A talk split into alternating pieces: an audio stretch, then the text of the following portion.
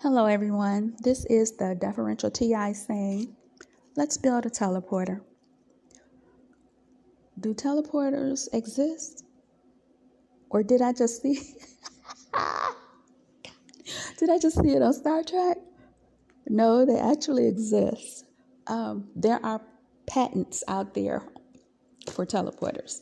Okay, so we are going to build a teleporter. And um, one of the things we need to make, we need to make something that will map out all the atoms of the body because we have to have the full count to make sure that we are sending the full person broken down in atoms and they can hit the other side. So that's very important.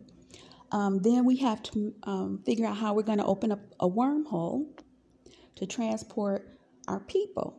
Now, the wormhole we would transport people would be a gravitational wormhole. And if we're going to transport inanimate objects, we're going to have to make us a magnetic wormhole. So that's the second thing we have to think about, put together. Now, I'm not exactly sure, but once we get our people broken down and mapped out, have their atoms all mapped out, and the wormhole is open, how are we going to uh, push those atoms out through the wormhole so that they can arrive at the other end? Well, um, I was looking over something, and I think that we can use photonic light propulsion. What you think? Yeah, I think so too. We can always try, right? And um, once we do all of this and we use that photonic light propulsion, and hopefully it will work, they would reach their point of destination. But then these are the problems we will face. How do we keep the wormhole sterile so that no other atoms mix in with who we are trying to teleport to the other end? Um, and then another problem we face how do we secure the atoms to make sure that they arrive at the correct destination? How do we do that? And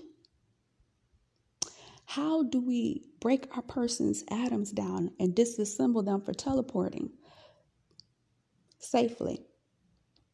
And then how do we reassemble them on the other side?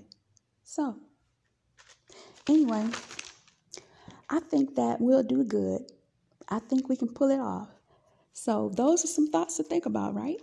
If we were going to build the teleporter, those are the things we would have to think about. But it's very real.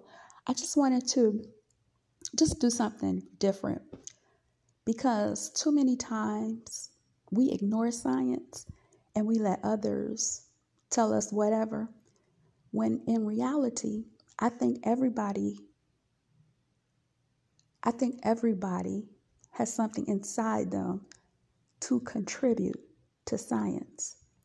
And I just wanted to do something a little different.